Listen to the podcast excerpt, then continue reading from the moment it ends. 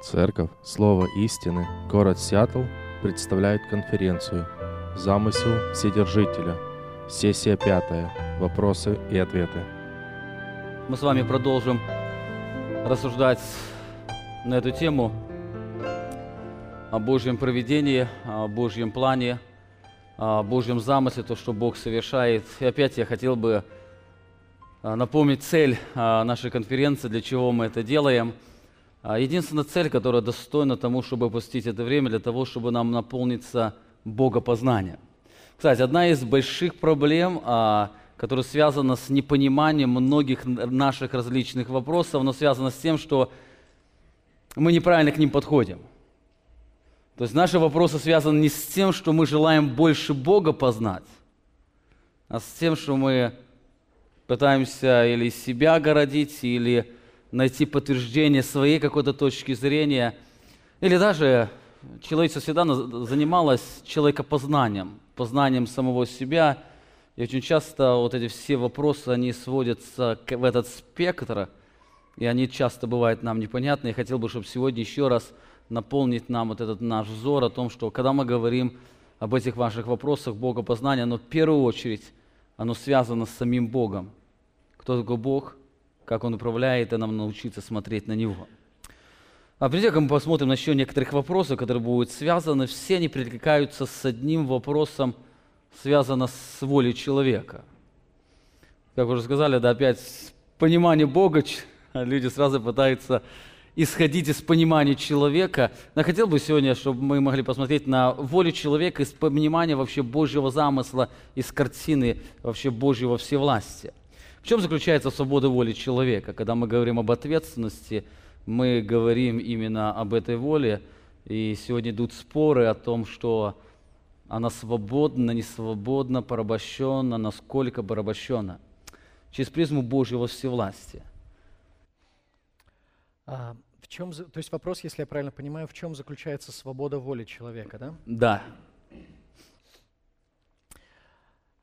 здесь много есть о чем поговорить, и я так подозреваю, что, может быть, будут еще, если вопросы смежные, то мы, может быть, и коснемся более широко вот этого вопроса о человеческой воле. Но э, сейчас я постараюсь ответить, ответить ограниченно, то есть вот очень так, коротко, сжато. А, в чем заключается свобода воли? А, свобода воли заключается в том, чтобы делать то, что человеку хочется, так скажем. В свободе действий, что ли, если так можно сказать, в свободе решений. Но здесь надо сделать, конечно, некоторые оговорки. Э, есть э, в христианском мире есть два основных представления о свободе воли. Есть такое представление, э, которое называется таким умным термином, ну, я на всякий случай его назову, вы можете с ним где-то встретиться – либертарианское представление, э, представление э, libertarianism. Либертарианское представление о свободе воли заключается в том, что человек может делать все, что он хочет, может желать всего, что он хочет, то есть его свобода воли абсолютно ничем не ограничена и ничем не, не связана. Э, согласно вот этому либертарианскому представлению, человек может свободно либо пожелать, либо не пожелать грешить. Свободно либо пожелать, либо не пожелать не грешить. Пожелать или не пожелать уверовать, пожелать или не пожелать не уверовать. И а, как будто бы у него нет э, никакой, никакого ограничения в этом смысле. То есть он может одинаково свободно сделать и то, и другое. Это либертарианское представление о свободе воли. А, есть другое представление о свободе воли, а, другая, другой взгляд в христианском богословии. Он называется, я опять же назову термин, вы можете с ним встретиться, он называется компатибилизм, compatibilism, а, от слова compatibility, то есть совместимость. Совместимость это а, подразумевает, что свобода человеческой воли соответствует, а, ну, совместима с Божьим промыслом. Почему? Потому что она соответствует а, человеческой природе. Свобода человеческой воли, согласно этому взгляду, не абсолютная, а она ограничена нашей природой. И я приведу несколько примеров этих ограничений. А, свобода воли, во-первых, ограничена тем, что мы знаем. Ну, например, если я никогда не слышал о... Я не знаю, вот первое, что взбрело в голову, так что простите меня за, может быть, а, неудачный пример. Если я никогда не слышал о машине Тесла, есть кто-нибудь, кто никогда не слышал о машине Тесла? Вот и здесь находящихся. Можете поднять руки? Вот. Вы счастливые люди. А, и я могу практически точно сказать, что у вас никогда не было искушения украсть машину Тесла. Вы просто никогда о ней не слышали. Более того, у вас никогда не было искушения хотеть заработать, чтобы купить себе машину Тесла. А, вы, вы никогда не слышали об этом, поэтому у вас даже нет такой опции в вашем сознании. Поэтому свобода воли ограничена тем, что мы знаем или чего не знаем. Это и в духовной сфере тоже применимо, потому что если человек никогда не слышал о Евангелии, то а, он не может уже быть одинаково способным принять или не принять Евангелие. Он не может захотеть Евангелие или не захотеть Евангелие, потому что он никогда о нем не слышал. Но свобода воли, она ограничена не только а, знанием человека, она ограничена его природой. Ну, например, а, я могу хотеть летать. Ну, кстати, я, у меня отец был пилотом, летчиком, э, работал всю жизнь летчиком, э, и я всю жизнь с детства мечтал летать. Я засматривался в небо, еще будучи маленьким мальчиком. Я смотрел на эти облака, полетав с отцом как-то на самолете. Я, и зная, что отец пилот, я всегда мечтал об этом, я очень хотел летать. Но вот как бы сильно я этого не хотел – как бы моя свободная воля этого не желала, я никогда не смогу этого сделать. Почему? Потому что э, это, моя способность э, летать, она ограничена моей природой. Вот э, это тоже имеет параллели в духовном мире, потому что в духовном мире мы можем желать каких-то вещей и быть абсолютно не в состоянии их сделать, их исполнить. Ну, например, Павел говорит, доброго, которого хочу, не делаю, а злого, которого не хочу, делаю. Почему? Ну, вроде бы свободен хотеть, свободен хотеть, но не может сделать. В случае, когда человек не знает о чем-то, он не может этого даже захотеть. У него нет информации для того, чтобы его воля рассматривала это как опцию. Но даже если человек знает о чем-то, это совсем не обязательно означает, что он в состоянии это исполнить, потому что это ограничено его природой. Как бы я ни хотел летать, моя природа не позволяет мне этого сделать. А также и вот Библия показывает нам немало примеров, что люди могут хотеть делать доброе и быть не в состоянии этого сделать. А хотеть, я вот хочу исполнить на 100% Божий закон, и не могу этого сделать, каждый день согрешаю, потому что, опять же, во мне есть другой закон, как говорит Священное Писание. Этот закон заложен в моей природе, закон греха. Вот. А, далее, моя свобода, свобода моей воли ограничена волей других существ. Ну, например, а, я же не единственный свободно валящий человек в этой вселенной. Я каждый раз, каждый день сталкиваюсь с другими свободно валящими людьми. И иногда они валят, а, от слова воля, да, не то, что я волю. Ну, например, я занимался спортом практически всю жизнь, в детстве я пять лет занимался дзюдо, а, выступал на соревнованиях. И вот я очень хорошо знаю, что я выхожу на татами, и у меня есть воля победить. Но моя воля сталкивается с волей другого борца, который тоже хочет победить. И я совсем не всегда, не в 100% случаев могу достичь того, что мне хочется. Потому что есть другая воля, которая моей воле противодействует. А, точно так же и в духовном мире. У меня есть воля определенным образом что-то сделать, да, но есть же воля и других существ, есть воля других людей, которые могут мне помешать это сделать, есть воля ангелов, которые тоже могут как-то вмешаться в это. есть воля Бога, в конце концов, который а, распоряжается определенными обстоятельствами, поэтому не обязательно состоится все согласно моей воле. Поэтому наша воля, она находится под влиянием множества факторов нашего знания, нашей природы и других воль окружающих людей. Вот э, такой вот взгляд на свободу воли, мне кажется, более правильным, нежели представление о том, что наша воля абсолютно свободна и ничем вообще не ограничена и ничем не связана. Что хочешь, то и вали. Вали в смысле воли, слово воля, желай. Да, в сущности, в сущности получается свободный раб. А поэтому-то Писание, да, и очень часто называет нас рабами, рабами греха. А, как? Вот, это, это третий пример, да, когда есть взаимодействие с волей других существ. Дьявол ува, ува, уловил их в свою волю. А, да, у тебя воля-то есть, но есть воля и у дьявола, и у него очень часто воля оказывается сильнее твоей. Тут дело не в силе даже воли, а в способностях совершить то, что ты хочешь. И дьявол в силу своей хитрости, он а, часто улавливает людей в свою волю. Вот.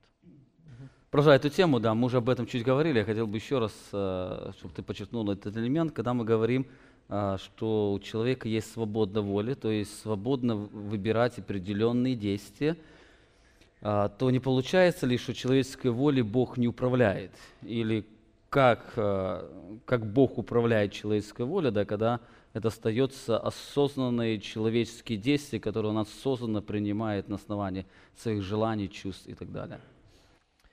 А вот э, когда мы ставим вопрос именно так, как Бог управляет человеческой волей, то я думаю, что мы обречены оставить этот вопрос без ответа, потому что Писание не объясняет нам механизмов. Ну вот мы приближаемся к пониманию этих механизмов – чуть-чуть вот в том стихе из книги притчи, где говорится, что сердце царя в руке Господа как потоки вод, куда захочет, он направляет его. Вот этот стих, благодаря своей иллюстрации, которая в нем использована, сравнение с потоками вод, направляемыми фермером, мы можем немножечко догадаться, провести какую-то аналогию, что Бог управляет нашей волей не таким образом, что вкладывает в нас программу, но таким образом, что ставит определенные какие-то барьеры, а, ставит какие-то или допускает какие-то факторы привлекательные для нашей воли, увлекая нас, даже в том числе допуская сатане искушать нас. И он улавливает нас в свою волю. И таким образом э, наша воля направляется. Но это не значит, что Бог ломает нашу волю в данном случае. В данном случае. Но вот дальше пойти и более точно ответить на этот вопрос, как именно Бог это делает, мы, мы не знаем, потому что Писание этого не объясняет. Единственное, что мы знаем, что Писание показывает нам довольно-таки много примеров, что состоится то, что угодно Господу. И то, что Бог способен влиять на нас, нашу волю в ту или иную сторону склоняя. Например, Библия говорит, что Бог производит в вас и хотение, и действия по своему благоволению. Заметьте, не только действия – то есть не только располагая обстоятельства, но и хотение, то есть влияние на, на нашу волю. Мы можем быть уверены, здесь это, конечно, нужно согласовывать со всеми остальными текстами Писания, мы можем быть уверены, что Бог никогда не будет несправедлив, никогда не будет э, несправедлив в том, как Он воздействует на нашу волю. Иными словами, добрую волю Он никогда не сделает злой волей. Злую волю может сделать доброй – и это как раз то, что происходит при возрождении. Но это движение к добру, это как раз то, что делает Бог. Всякое даяние доброе, всякий дар совершенно исходит от Бога. Вот и возрождение – это когда Бог злую волю делает доброй. Но в обратную сторону Он никогда не делает. Он не делает добрую волю злой. Писание учит нас этому. А, и когда Он влияет на нашу волю, мы можем быть уверены в том, что Он никогда не сделает это ко злу, а максимум, что он может сделать, насколько мы понимаем Писание и божественную благую природу, он может нам позволить поступать по нашей злой воле. То есть эта злая воля уже у нас есть, и Бог позволяет нам а, по этой воле идти и делать то греховное, что нам а, хочется. Но Он никогда не вложит в нас греховные какие-то наклонности или греховные желания, или греховные действия. Это от человека, зло от человека, благо, добро от Бога. Вот в таком ключе. Ну, я думаю, что наверняка здесь могут быть еще какие-то вопросы. Может быть, мы как раз их... Да, может, а, чуть мод, а, чаще всего этот вопрос, он приходит а, к более нашему Богу познанию, даже не Богу познания, как к нашему соприкосновению с Богом, как при возрождении, особенно момент покаяния. И очень часто идет вопрос, вообще, сегодня уже много раз ты говорил о том, что покаяние является как раз даром Божьей благодати, через что Он и дает нам прощение грехов. И здесь вопрос э, возникает о том, что как Божья воля, она взаимодействует с человеческой волей, особенно в этом вопросе, как покаяние.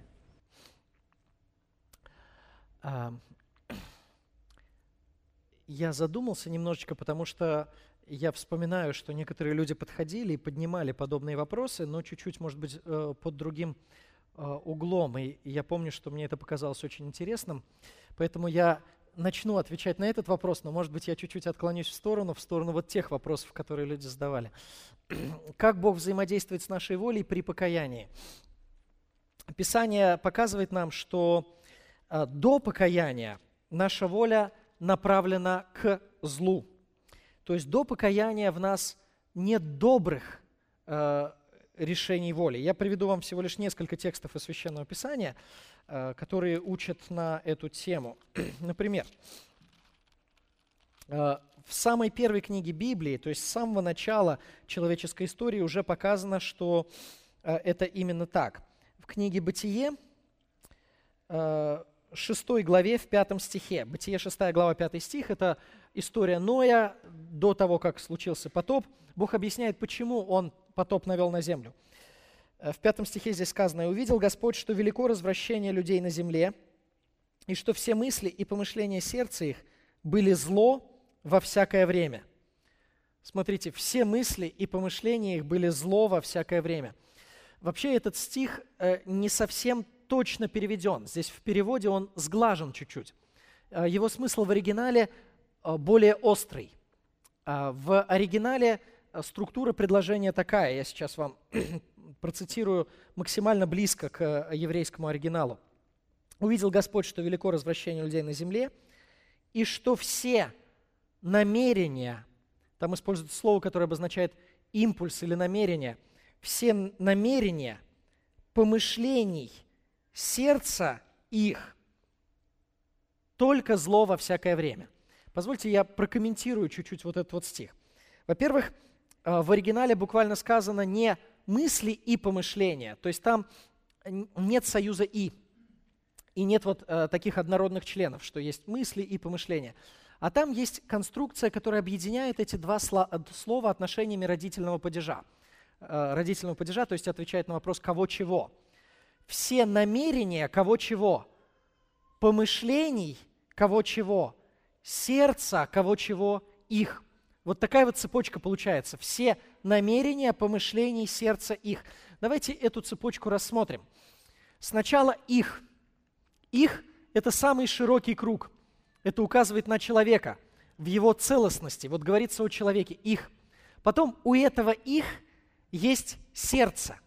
То есть внутри человека есть что-то более глубокое. Сердце или э, синонимом этого является душа, таким общим синонимом – это его внутренний, внутренний мир, внутренний человек, его духовная сущность. Так вот, у человека есть сердце или духовная сущность.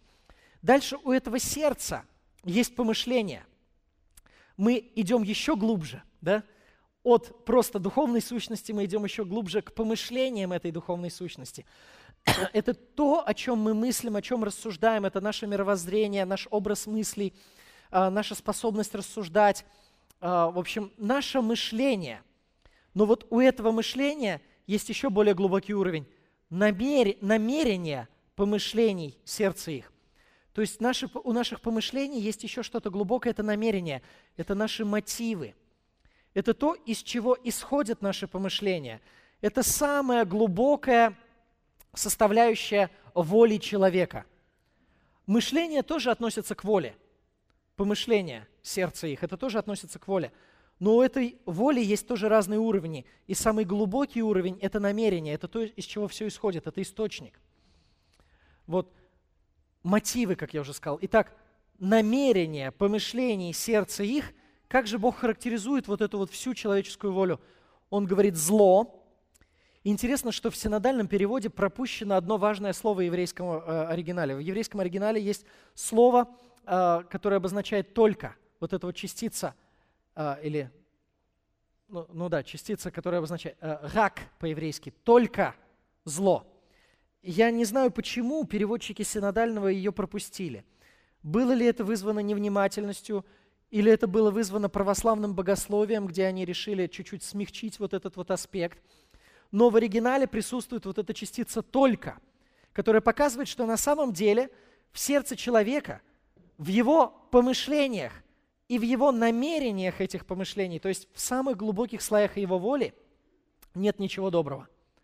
Только зло – Итак, по библейскому учению человек не способен желать ничего доброго. Это было до потопа, в результате чего Бог уничтожил человечество.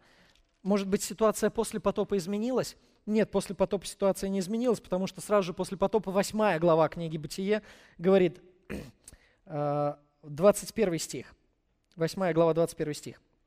«И обонял Господь приятное благоухание, и сказал Господь в сердце своем, не буду больше проклинать землю за человека, потому что помышление сердца человеческого – зло от юности его. Теми же самыми словами почти говорится. И добавляется от юности его. То есть вот эта вот испорченность или вот это зло, эта греховность и после потопа сохраняется. И причем это не что-то, что человек наживает с годами, это от юности, от начала его жизни. А, его воля уже испорчена. Таким образом, в воле человека нет ничего доброго. Может быть, это только в Ветхом Завете было – а в Новом Завете все вдруг изменилось? Нет. И в Новом Завете апостол Павел пишет о том же самом. А, послание к римлянам, 3 глава.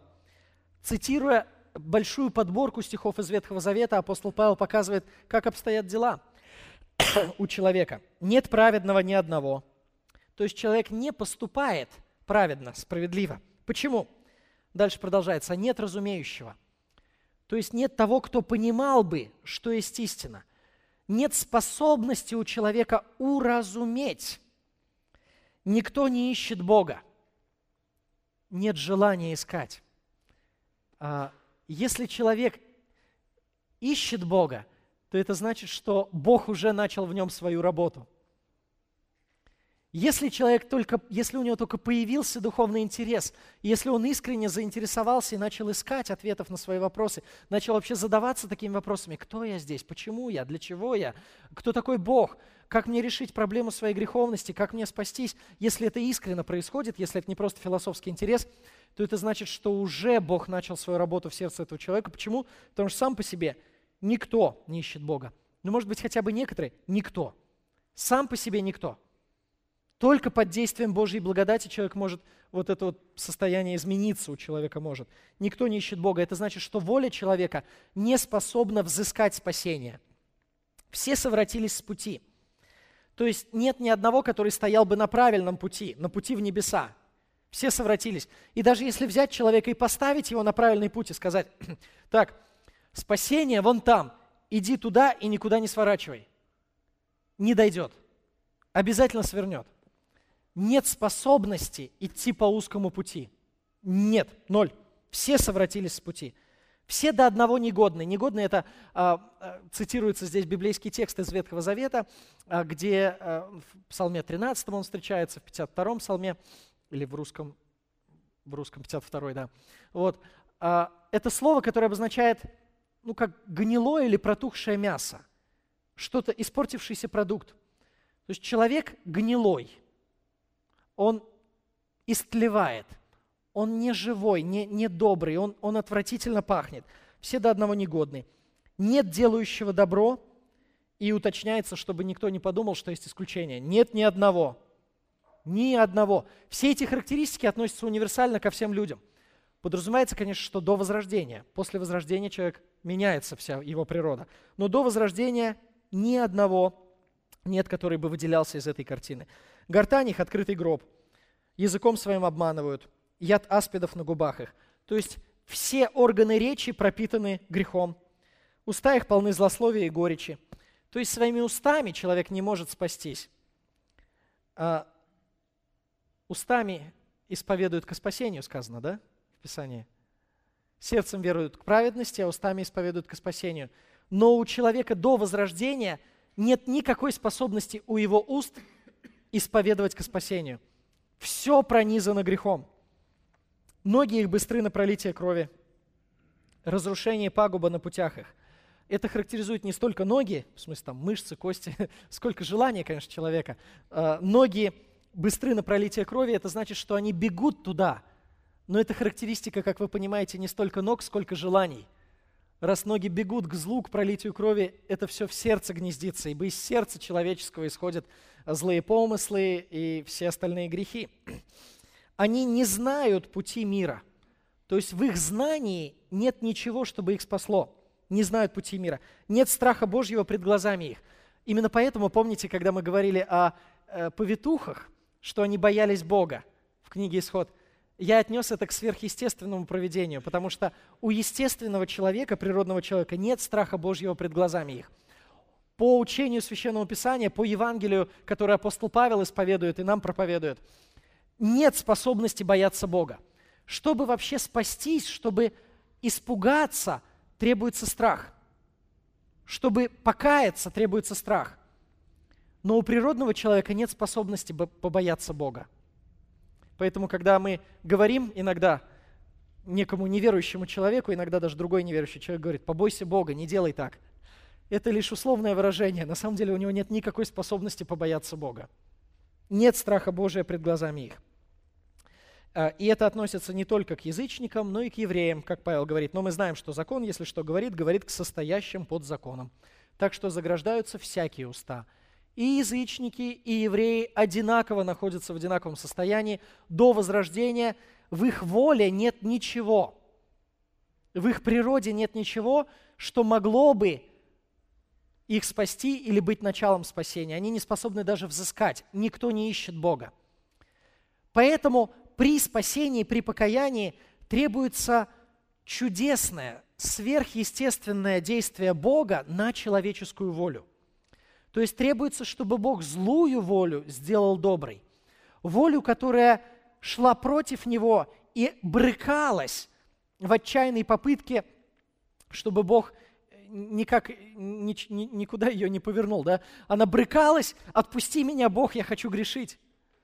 Вот требуется, чтобы Бог повлиял на эту волю и сделал ее такой, чтобы она захотела – и сказала, Господи, без Тебя ничего не могу, куда нам идти, Ты имеешь глаголы вечной жизни, Господи, спаси меня. То есть требуется, чтобы Бог вложил все, чего нет. Чтобы Бог вложил разумение, потому что нет разумевающего. Чтобы Бог вложил страх Божий, потому что никто не ищет Бога. Чтобы Бог вложил способность оставаться на узком пути, потому что все совратились с пути. Чтобы Бог мертвое сделал живым, потому что все до одного негодны чтобы Бог вложил способность исповедовать устами к спасению, потому что у них яд аспидов на губах их, и уста их полны злословия и горечи, чтобы Бог изменил уста. Требуется, чтобы Бог вложил другие желания, потому что у них ноги быстры на пролитие крови, чтобы Бог дал знание пути мира, чтобы человек взыскал мира, взыскал примирение с Богом, Требуется, чтобы Бог это вложил, потому что они не знают пути мира. Требуется, чтобы Бог вложил страх Божий, потому что нет страха Божия пред глазами их требуется действие Божьей благодати. Поэтому-то и говорится так много. Благодатью вы спасены. Благодатью вы спасены. Это не от вас, потому что в вас нет ничего, чем вы могли бы спастись. Нет ничего, чтобы даже взыскать спасение. Нет ничего, чтобы начать путь к спасению. Ибо мы были мертвы по преступлениям и грехах. Требуется, чтобы Бог животворился Христом. Требуется, чтобы Бог все это изменил.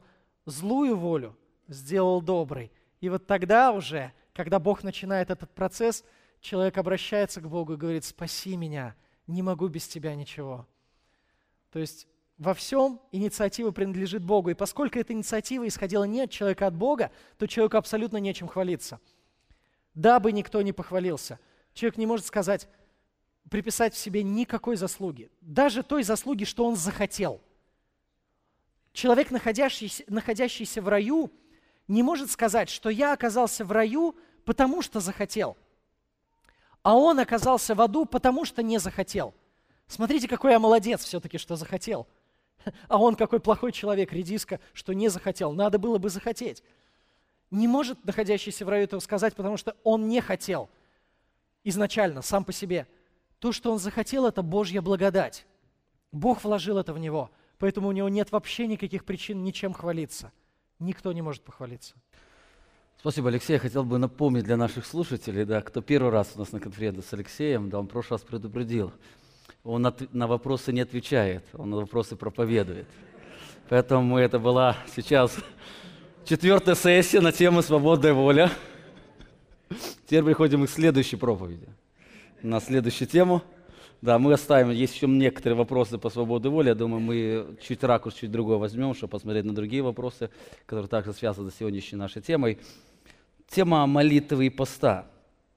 Как молитва и в пост, и пост, они вписываются в Божий план. Если все происходит по Божьей воле, зачем нам молиться? При том же еще поститься. Более того, хотел еще добавить, люди спрашивают, да, насколько мы должны учиться выражать даже свои эмоции, как плакать молитвы или вопиять Богу, если все будет по Божьему замыслу? Очень хороший вопрос, и а, я постараюсь ответить на него – насколько возможно, полно. А, боюсь, что я, может быть, какие-то аспекты этого вопроса опущу, упущу, забуду, но я, если что, напомните тогда. Да, у нас я... 10 минут. А, 10 минут, ну хорошо. Значит, проповедь будет короткой. Нет, а, там еще должно быть несколько проповедей. Хорошо. Тогда я постараюсь вообще коротко ответить. А, на этот вопрос отвечает а, не, немножечко, ответ приходит с неожиданной немножечко стороны наверное, нам, протестантам, евангельским верующим, будет странно услышать о том, что э, никто иной, как католик э, и самый известный католический богослов, э, самый почетный, уважаемый, высший, считающийся высшим богословом католицизма, Фома Аквинский отвечал на этот вопрос. Он отвечал на этот вопрос следующим образом. Он говорил, что Бог предопределил не только результаты, но и средства для достижения этих результатов. То есть он определил, что э, определил определенные пути. Это, это находится, в общем-то, в одном ключе с тем, как мы рассуждали с вами на предыдущей сессии, да, говоря о средствах или стратегиях для достижения цели. Вот э, это очень у многих-многих христианских богословов, э, даже задолго до Фомы Аквинского и Августин говорит о средствах, ну и вот в частности Аквинат. Фома Аквинский тоже подробно эту тему разбирает в своей «Сумме теологии», и вот он говорит, что Бог расположил эти средства таким образом, и молитва, и пост, и многие другие вещи являются средствами, э, которые Бог запланировал и расположил для того, чтобы обеспечить определенный результат. Нам нужно понимать вот что. Молитва – это не, не способ информировать Бога о чем-то. Правильно? Потому что Библия говорит, что Бог знает, э, в чем вы имеете нужду а, прежде вашего прошения.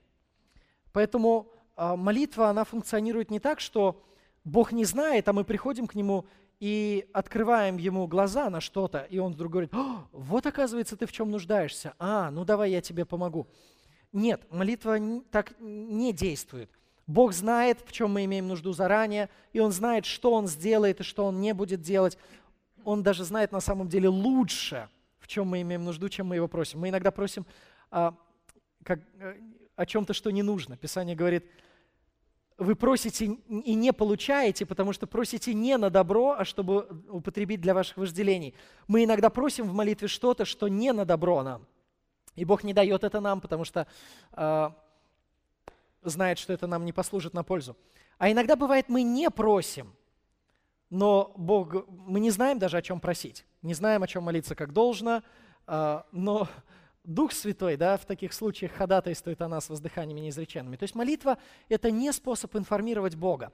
Тогда какую же роль молитва выполняет в христианской жизни? А как мне видится, молитва выполняет как раз-таки роль средства, которое Бог расположил для того, чтобы послать свой ответ. Если бы, если бы мы не молились, и Бог не повелел нам молиться. Если бы все происходило просто по Божьей воле, но без участия нашей молитвы, без вот этого средства, то как мы бы с вами воспринимали происходящие события? большинство из нас воспринимали бы их как случайность. Мы бы думали, ну это просто обстоятельства так совпали. Хотя Бог бы это все делал, но если бы Он это делал без нашей молитвы, но мы бы не знали, что это Бог делает, мы бы не имели возможности, ну, если бы чудеса происходили, тогда, конечно, мы знали бы, да, это Бог сотворил чудо. Но если бы просто такие вот обычные естественные стечения обстоятельств, что мы оказались в нужном месте в нужное время, и другой человек оказался в нужном месте в нужное время, а, автобус подъехал в нужное место, да, а, деньги пришли в нужный момент, когда мы в них особенно нуждались, а, решение было какое-то принято другими людьми, и это нам во благо послужило, и так далее, и тому подобное. Вот все эти примеры такого проведения, которое происходит через природные факторы или через решение людей. Вот ту сферу проведения, помните, которую мы рассматривали. Если бы это происходило без нашей молитвы, то как бы мы узнали, что это Бог делает? Мы бы думали, ну, просто так совпало – Какие мы счастливые люди, ну, замечательно. Но, когда Бог повелел нам молиться, и мы молимся об этом, и это происходит, тогда мы понимаем, что это ответ на молитву, и мы видим в, эту, в этом руку Божью. Поэтому Бог расположил таким вот образом, э, устроил как бы с, нашу духовную жизнь, устроил свои отношения с нами таким образом, что Он предпочитает действовать через нашу молитву. И Он хочет, чтобы мы молились. И иногда Он хочет, чтобы мы вопияли в молитве, вот о чем был вопрос. Он хочет, чтобы мы были усердны в молитве, а, подобно Иакову, который говорил, не отпущу тебя, пока не благословишь меня. Но это не, конечно, не означает его своеволие, это означает его смирение, наоборот. Господи, благослови меня, Господи, дай мне Твою милость, Господи, пошли мне благодать для изменения, для того, чтобы я поступал как угодно Тебе, для того, чтобы я служил Тебе и так далее. Бог иногда хочет, чтобы мы вот действительно проявляли усердие и настойчивость в молитве. А, и много об этом говорится. Должно всегда молиться и не унывать. Вот. То есть Бог расположил это таким образом, чтобы мы видели, что это действительно Его ответ на наши молитвы. Ну и через это мы тоже учимся и другим вещам. Мы учимся терпению, мы учимся упованию на Бога, мы учимся смирению. А, так что Бог очень мудро устроил так, чтобы посылать нам ответ, э, посылать свое действие именно в ответ на молитву. Спасибо, Алексей. Если можно еще добавить, да, или конечно, подытожить, да, не добавить, конечно, да. Конечно. А можно сказать, что молитва как раз является одним из средств нашего познания Бога. Да мы молимся, и мы понимаем о том, что это Он сделал, и мы начинаем жить, дорожить этим. Исходя из всего этого, нужно нам признать, молясь мало, мы обкрадываем сами себя. Не кого-то другого, сами себя. Мы слабо знаем Бога, только потому что мало Его исследуем и мало молимся. Мало молимся. Посему да приступаем с дерзновением к престолу благодати, дабы нам получить милость и обрести благодать для благовременной помощи. Один из сложных вопросов, который очень часто возникает в сознании, когда мы говорим о многих различных а, факторах, как Божье возрождение, оно легче писается в наше сознание. Но если мы говорим о когда падении людей, человек был верующим, потом он оступился, упал и стал жить греховной жизнью, можем ли сказать, что это был Божий план на его жизнь? Более того, если человек оказался невозрожденным, и он знал Христа, потом пошел в ад, зная Евангелие, пошел в ад, потому что не принял, можно сказать, что это было как раз Божьей волей относительно его жизни. А, ну, мы с вами уже говорили, кто это говорит, и то бывает, чему Господь не повелел быть. Да, если такой человек скажет, ну и в ад люди идут без того, чтобы Господь этому повелел, то он прямо противоречит словам Иеремии. Кто это говорит? и то бывает, чему Господь повелел быть, не повелел быть. А, но, хотя мы должны вот согласиться со Священным Писанием, что ничто не, не ускользает из-под Божьей воли, ничто не происходит а, вне Его плана, неожиданно, так что Божий план нарушается. То есть если мы только скажем, что это произошло без Божьей воли, то мы вынуждены будем сказать, что Бог потерпел фиаско – Бог потерпел поражение и не смог сделать чего-то, что хотел. Вот, конечно, мы так не имеем права сказать с точки зрения Священного Писания, и мы должны сказать, что это действительно все часть Божьего промысла. Но Но, чтобы правильно это воспринять, нам нужно вспомнить первую сессию. На первой сессии, помните, мы говорили о разновидностях Божьего промысла, что далеко не все, что включено в Божий промысел, а, является непосредственным Божьим действием. Очень многие вещи, которые Бог включает в свой промысел, они опосредованы. В том числе мы с вами упоминали и приводили такие примеры, что все, что связано с согрешением, с погибелью, это опосредовано волей самого человека – которая направлена и наклонена к злу. Вот. То есть Бог просто допускает человеку идти и дойти, как бы пройти этот логический путь до завершения его воли. А этот логический путь идет через грех к погибели. Бог просто допускает человеку получить то, что он хочет. Хочешь грех? Хорошо, я позволю тебе это сделать. Бог не подталкивает его, не делает добрую волю злой, а просто позволяет, ну хорошо, раз ты так хочешь, пожалуйста, дойди до логического конца. А логический конец – это через грех в погибель. Вот. То есть разновидности промышляющей воли – это может быть воля опосредованная. И а, еще одна характеристика нам здесь, один аспект поможет – это, помните, мы говорили, воля декретивная и воля допускающая. То есть вот это как раз тот вариант, когда Бог не декретивно повелевает, говорит, что это хорошо, и пусть будет так, делайте вот это, погибайте. Понимаете, да? Наоборот, декретивно Бог этого не может сказать, потому что его нравственной природе это не соответствует. Он говорит, не хочу смерти грешника. Но это разновидность допускающей Божьей воли, когда он говорит, я не хочу этого, в смысле, мне это неприятно, это не соответствует моей природе, но я позволяю этому случиться. Ну и здесь мы, конечно, рано или поздно мы столкнемся все равно с э, вопросом, который неизменно возникает и на который на самом деле э, ответа, в общем-то, не может быть. По крайней мере, ответа, который был бы нам приятен. Вот. Э,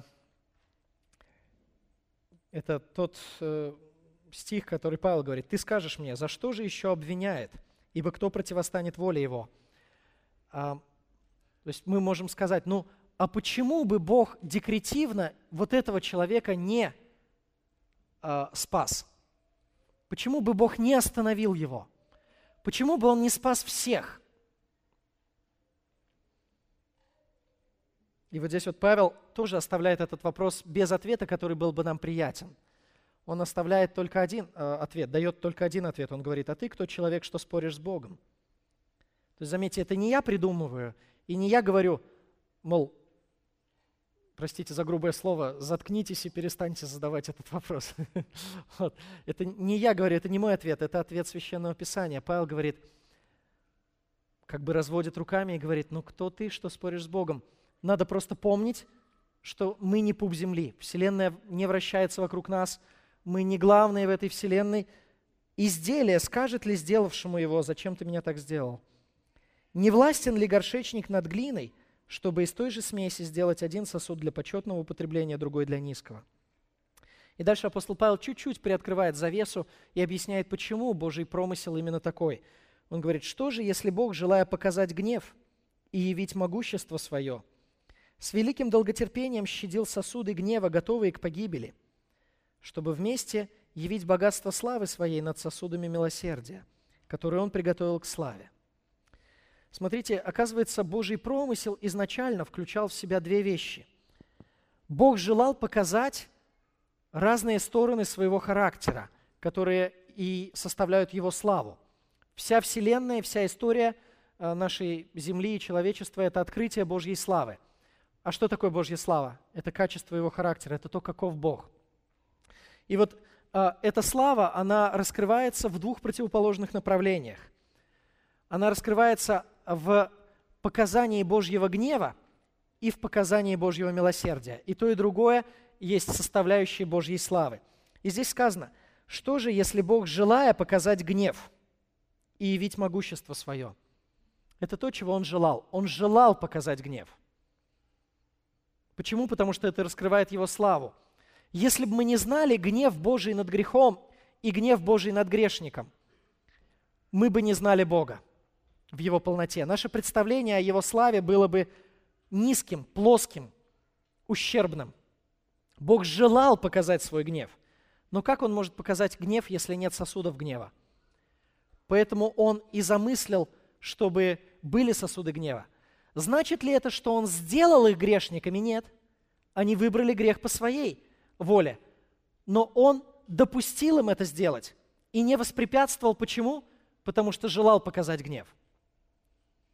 Вместе с этим он показывает долготерпение, потому что когда человек грешит, грешник идет к аду долгое время. Грешник, как правило, идет к аду не одну секунду, и не одну минуту, и даже не один день. Как правило, грешник идет к аду годами.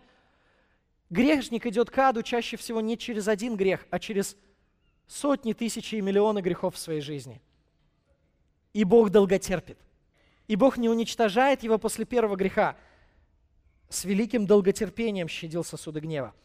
То есть вот эти сосуды гнева в Божьем промысле были нужны, чтобы раскрыть вот эти вот его качества, как гнев, могущество и долготерпение, которые бы не были раскрыты. И мы бы о них никогда не узнали, если бы не было сосудов гнева. Как бы вы узнали, что Бог долготерпеливый, если бы некого было терпеть? Мы бы никогда не узнали, что Бог долготерпеливый. Мы бы жили, не имея представления о Божьем терпении. И наше представление о Божьей славе было бы ущербным – мелким, низким, недостойным самого Бога. Но Бог хотел раскрыть вот эту сторону своего характера, что Он долготерпелив. Поэтому запланировал сосуды гнева и позволил им идти таким путем. Подчеркиваю, Он не сделал их грешниками и не внушил им грех. Это они выбрали по своей э, природной склонности, но Он позволил им пройти этим путем. А, и с другой стороны, Он хотел решить, чтобы вместе явить богатство славы своей над сосудами милосердия, которые Он приготовил к славе. То есть вторая сторона Божьего характера или Божьей славы раскрывается в Его милосердии, в прощении грешников. Поэтому-то Он избирает некоторых грешников к спасению.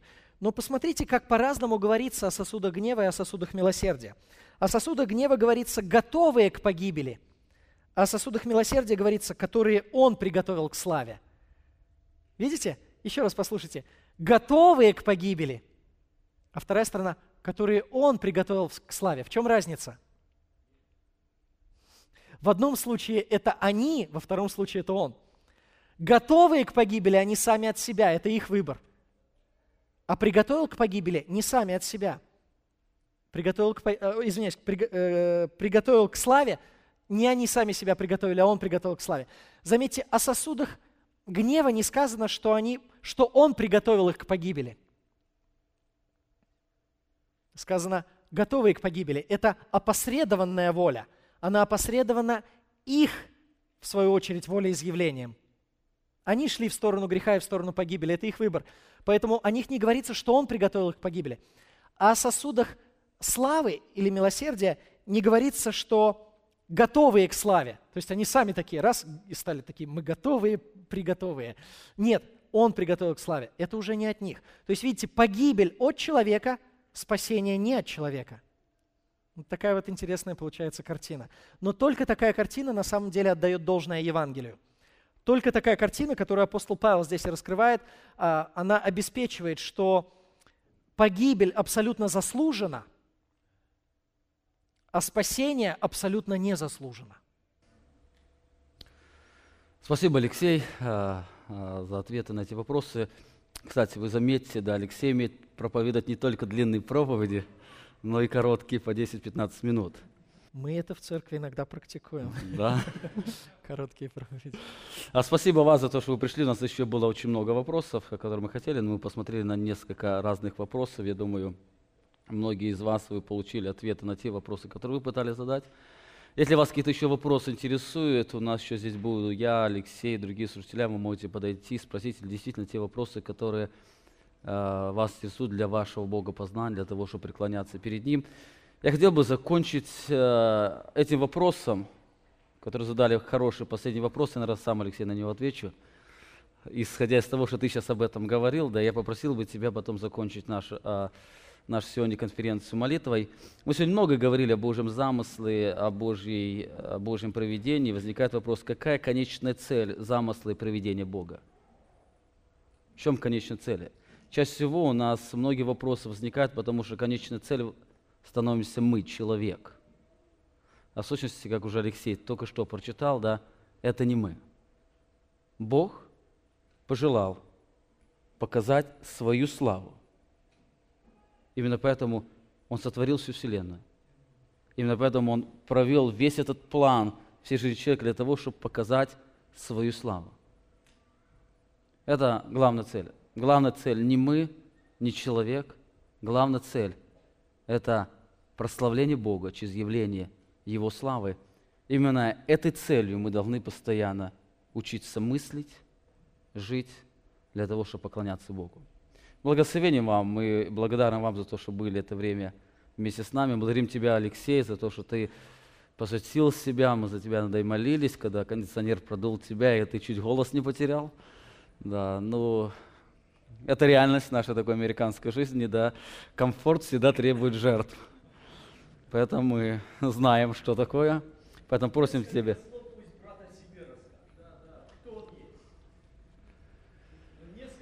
Я подчиняюсь Павлу. Если Павел скажет, я буду говорить. Ну, если только одна-две минуты. Одна минута. А, ну, просто люди планировали же, да, было время заявлено, поэтому нам нехорошо было бы слишком сильно затягивать.